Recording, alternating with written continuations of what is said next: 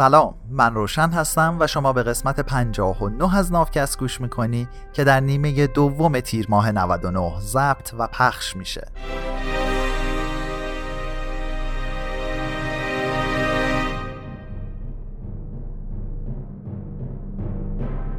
چیزی که میشنوی ترجمه مستقل من از کتاب سیپینز نوشته یووال هراریه امید نافکست اینه که بیعدالتی از دید و ذهنمون دور بشه و جاش رو به برابری بده. این قسمت انقلابی دائمی. اقتصاد سرمایهداری امروزی مثل کوسه ای که برای خفه نشدن باید دائما شنا بکنه میبایست دائما تولید رو افزایش بده تا سر پا بمونه. ولی اینکه فقط تولید بکنیم هم جواب نمیده. یه کسی هم باید محصولات رو بخره دیگه. وگرنه کارخونه دارا و سرمایه گذارا هر جفتشون بدبخت میشن.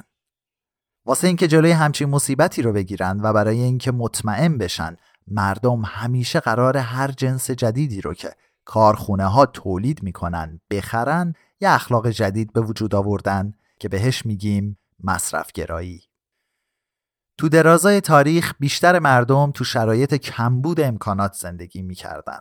واسه همین صرفجویی شعار همیشگی این مردم بود. دو تا مثال معروف از اینجور اخلاقا آداب سختگیرانه پیروان پیوریتن ها و شهروندای شهر اسپارت یا همون اسپارتان هاست از این نظر آدمی خوب بوده که از تجملات دوری کنه هیچ وقت غذا دور نریزه و به جای خرید شلوار نو شلوار پاره ها رو وصل دوزی کنه. فقط پادشاه ها و اشراف به خودشون اجازه می‌دادن که تو ملع عام از همچین ارزش هایی صرف نظر کنن و علنا ثروتشون رو به رخ بقیه بکشن. پرانتز باز پیوریتن ها یا به فارسی پاکدینان گروهی از مسیحی های پروتستان بودن که تو سده 16 و 17 هم توی انگلستان فعال شدن و بعدا به قاره آمریکا مهاجرت کردند. اینا آداب خیلی سخت مذهبی داشتن. تا حدی که یه دوره‌ای جشن کریسمس و عید پاک رو ممنوع کرده بودن و می‌گفتن این کاران ناپرهیزیه. معتقد بودن دولت باید عبادات مذهبی رو برگزار کنه. اینا همه بچه ها رو تو دوران بلوغ برای آموزش از خانواده جدا می‌کردن. مرد حاکم مذهبی خونه بوده و زنا همه باید بار گناه حوا رو به دوش میکشیدن و همیشه مطیع مرد می بودن. رقصیدن مختلط زن و مرد از نظرشون ناپسند بود و خب نقطه اوج این اعتقادات مذهبی وقتی بود که سال 1692 تو ایالات ماساچوست آمریکا که هنوز مستعمره انگلستان بود چهارده زن و پنج مرد رو در عرض پنج ماه به جرم جادوگری دار زدند. تا اینکه فرماندار این مستعمره دیگه دلش نخواست که ادامه بده و شکار جادوگرایی که از اولش هم جادوگر نبودن متوقف شد.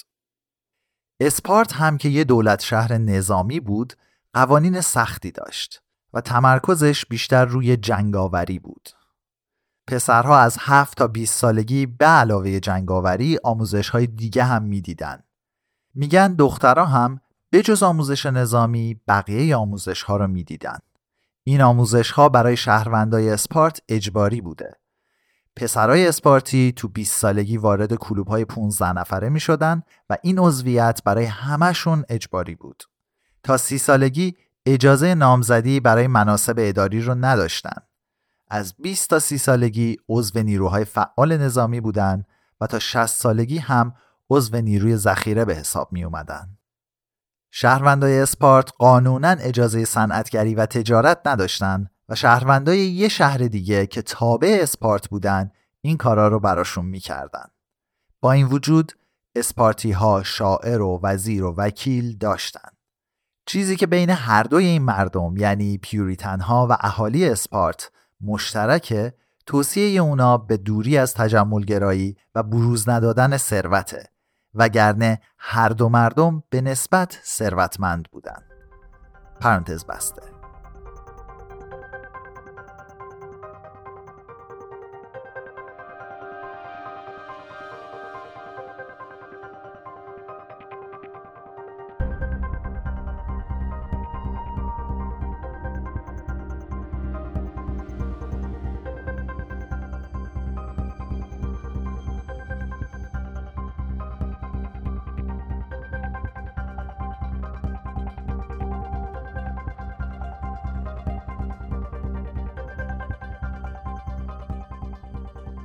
از نظر مصرفگرایی مصرف هرچه بیشتر محصولات و خدمات یه چیز مثبته. اخلاق مصرفگرایی مردم رو تشویق می‌کنه که به خودشون حال بدن، خودشون رو لوس بکنن و به اصطلاح لیلی به لالای خودشون بذارن و حتی با مصرف بیرویه آروم آروم خودشون رو به بدن. از این نگاه صرف جویی یه جور بیماریه که باید درمان بشه. برای اینکه اخلاق مصرفگرایی رو در عمل ببینیم لازم نیست خیلی به خودمون زحمت بدیم. یه نگاهی به پشت همین بسته های غلات صبونه بنداز. اینجا نویسنده یعنی حراری از نوشته پشت بسته غلات صبونه مورد علاقه خودش که یه شرکت اسرائیلی به نام تلماست نقل قول می‌کنه. این نوشته میگه بعضی وقتا یه جایزه لازم داری. بعضی وقتا یه ذره انرژی اضافه لازم داری. یه وقتایی هست که حواست به وزنته و یه وقتایی هم هست که فقط می‌خوای یه چیزی خورده باشی. مثل همین الان. تلما انواعی از غلات خوشمزه رو فقط برای تو به پیشکش آورده. جایزه ای بدون پشیمانی. تو بیشتر طول تاریخ همچین نوشته هایی به جای اینکه مردم رو به خودشون جذب کرده باشن اونا رو از خودشون میروندن. به همچین نوشته هایی انگ خودخواهی، فرومایگی و فاسد اخلاقی می‌زدن. مصرفگرایی خیلی تلاش کرد تا با کمک روانشناسی عامه پسند با شعارهایی مثل هر کاری که دلت می‌خواد بکن مردم رو قانع بکنه که افراد براشون خوبه و قناعت ظلم به خودشونه مصرفگرایی تو این راه موفق شد ما هممون مصرف کننده های خوبی هستیم. ماها بیشمار محصول می‌خریم که واقعا نیازی بهشون نداریم و اصلا تا همین دیروز نمی‌دونستیم همچی محصولی وجود داره. تولید کننده ها عمدن محصولاتی رو تولید می‌کنن که عمر کوتاهی دارن و مدل های غیر ضروری و جدید از محصولاتی رو برامون می‌سازن که مدل های قبلیشون خیلی هم برامون کافی بودن. و ما برای اینکه بتونیم توی این بازی بمونیم باید حتما بریم اون مدل جدید رو بخریم خرید کردن به یکی از وقت گذرونی های مورد علاقه تبدیل شده و اجناس مصرفی تبدیل به واسطه های واجب روابط بین اعضای فامیل، زوجها و دوستان شدند. جشن های مذهبی مثل کریسمس تبدیل به جشنواره خرید شدند. حتی روز یاد بود یا همون مموریال دی تو ایالات متحده که در حقیقت برای یادبود سربازهای جانباخته در میدان نبرده الان یه موقعیتی برای حراجای ویژه شده. خیلی از مردم این روز رو با رفتن به خرید گرامی میدارن. شایدم با این کار می‌خوان ثابت کنن که مدافعان آزادی جونشون رو بیهوده از دست ندادن. شکوفایی اخلاق مصرفگرایی بهتر از همه توی بازار خوراکی ها بازنمود داشته. جوامع کشاورزی سنتی زیر سایه ناخوشایند قحطی زندگی می‌کردند و تو دنیای پیشرفته امروزی چاقی یکی از برجسته ترین مشکلات سلامته که تأثیر بدتری روی اقشار کم درآمدی که بیشتر سراغ همبرگر و پیتزا میرن داشته تا اقشار مرفعی که سالادهای ارگانیک و اسموتی یا همون نرم نوش میوهی می‌خورن. پولایی که مردم ایالات متحده هر سال بابت رژیمای مختلف خرج می‌کنن بیشتر از مقدار پولیه که برای تغذیه همه مردم گرسنه تو بقیه جاهای دنیا لازمه. چاقی یه پیروزی مضاعف برای مصرفگراییه. خوردن غذای کمتر منجر به انقباز اقتصادی میشه و مردم به جای این کار زیاد از حد غذا می‌خورن بعد میرن محصولات رژیمی می‌خرن و با این کارشون دو برابر به رشد اقتصاد کمک می‌کنن.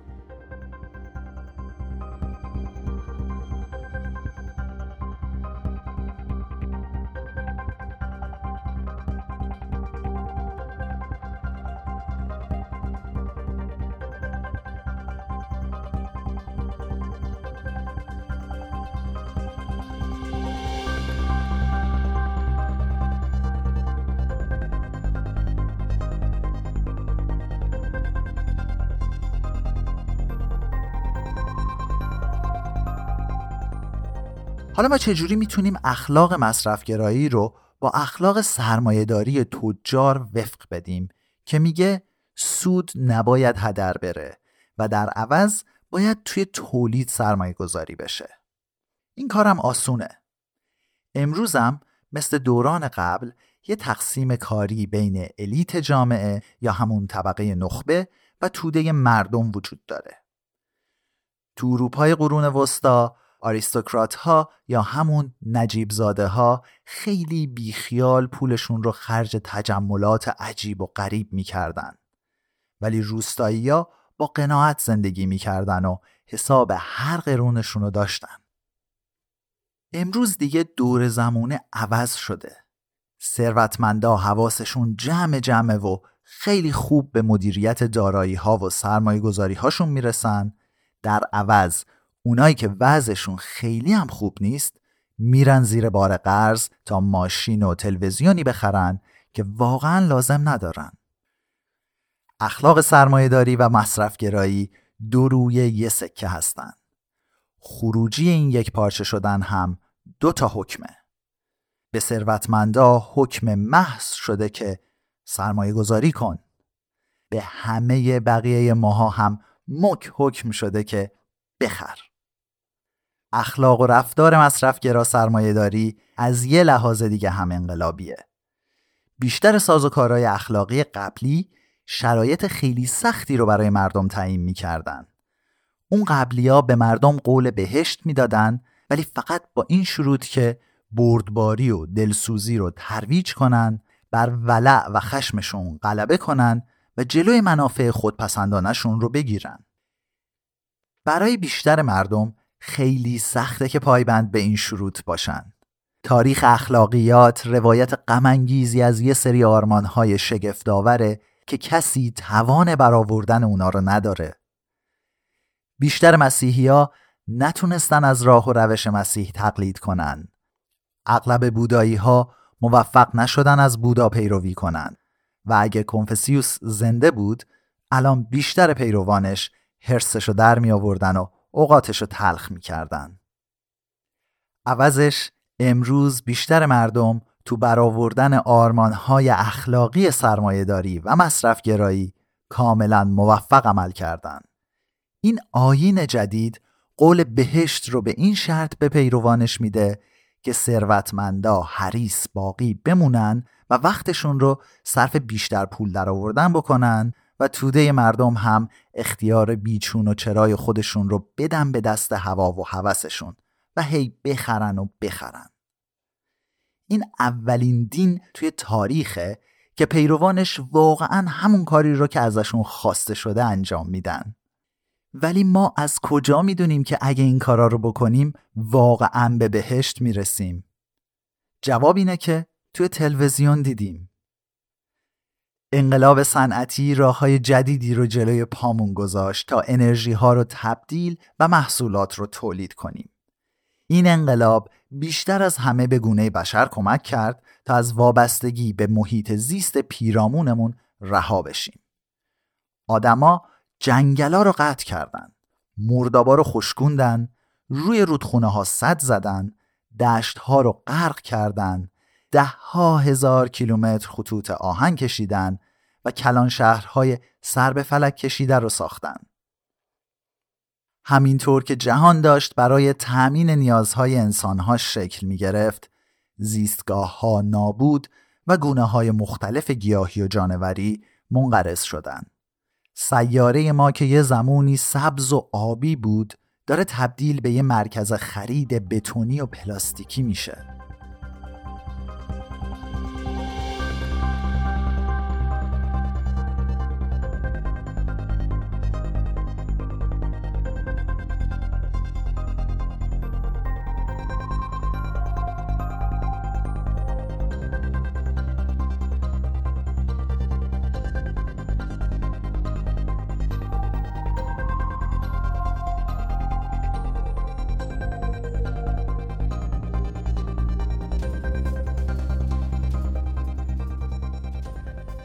این روزا قاره های زمین خونه حدوداً 7 میلیارد سیپینزن اگه همه این آدما رو جمع کنی و ورداری ببری بذاری روی یه ترازوی خیلی بزرگ مجموع جرمشون میشه یه چیزی در حدود 300 میلیون تن.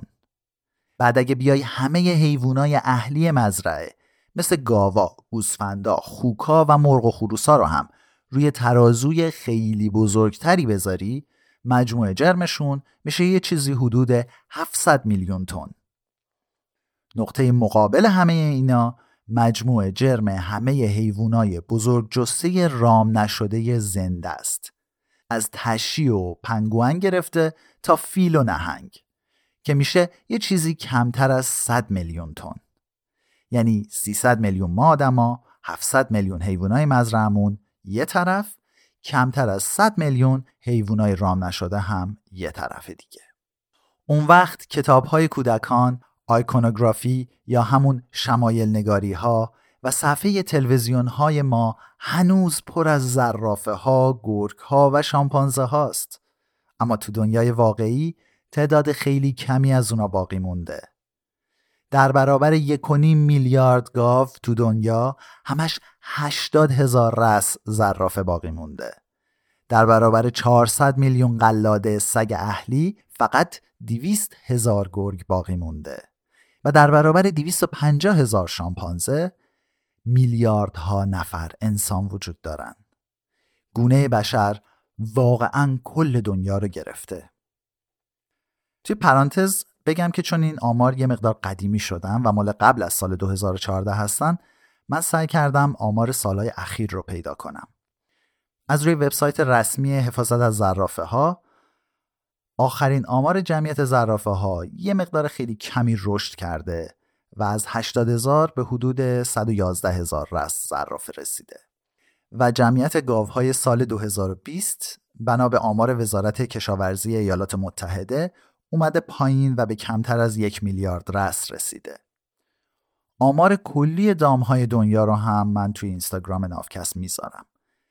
آمار دقیقی از جمعیت گرگ ها وجود نداره و حدودا همون دیویست هزار قلادن که توی کتاب اومده ولی طبق وبسایت اطلس جهان حدودا 900 میلیون قلاده سگ تو دنیا هست که 200 میلیون از اینا بی و ولگردن و تو منابع مختلف هم جمعیت شامپانزه ها 170 تا 300 هزار نفر ذکر شده و گزارش شده که جمعیتشون شدیدن رو به کاهشه. و طبق آمار سازمان ملل جمعیت انسان ها الان حدود 7 ممیز 8 دهم میلیارد نفره. پرانتز بسته. تخریب اکولوژیکی یا همون تخریب بوم شناختی شبیه کمبود منابع نیست. همونطور که تو بخشای قبلی کتاب دیدیم منابع در اختیار بشر دائما در حال رشدن و احتمالا همینطور به رشدشون ادامه بدن. واسه همینه که این پیش بینی های آخر و زمانی از کمبود منابع احتمالا درست نباشن. عوضش این ترس از تخریب بوم شناختی کاملا مستدل و واقعیه.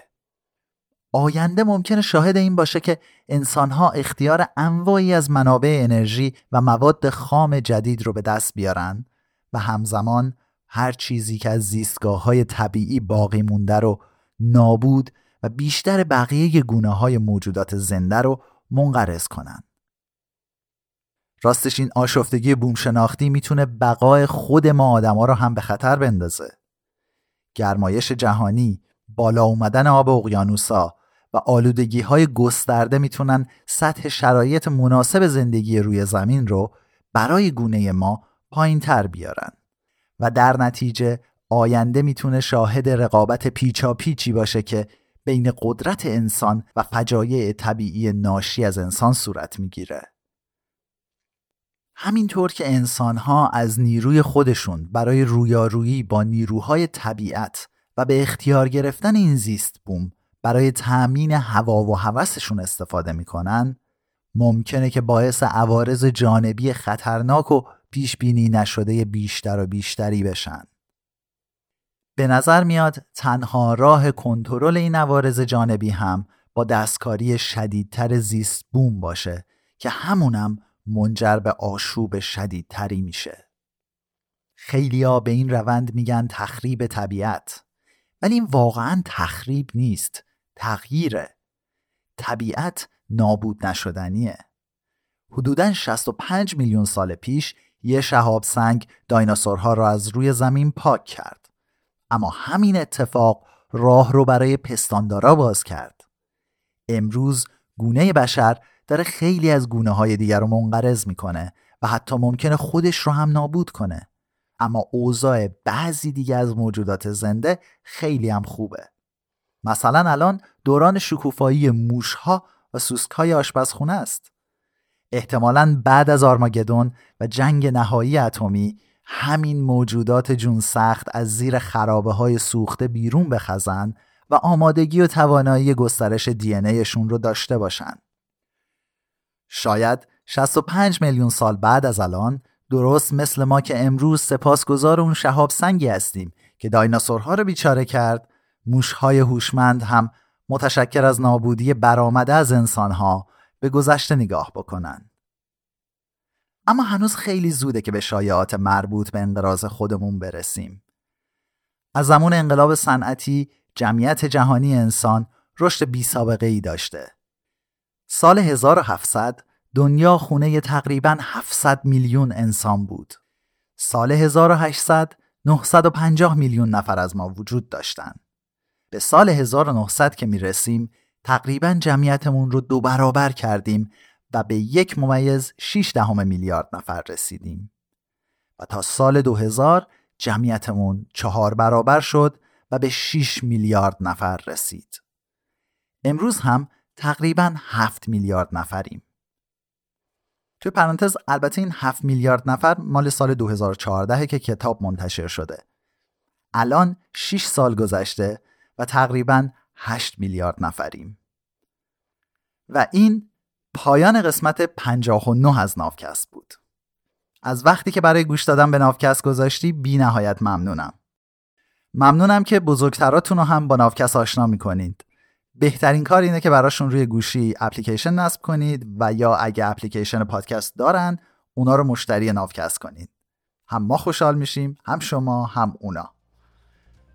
آرزوی ما تو این روزا سلامتی هم است. نافکست رو من روشن به همراه کریشنا به گوش تو میرسونم مراقب خودت و اطرافیانت باش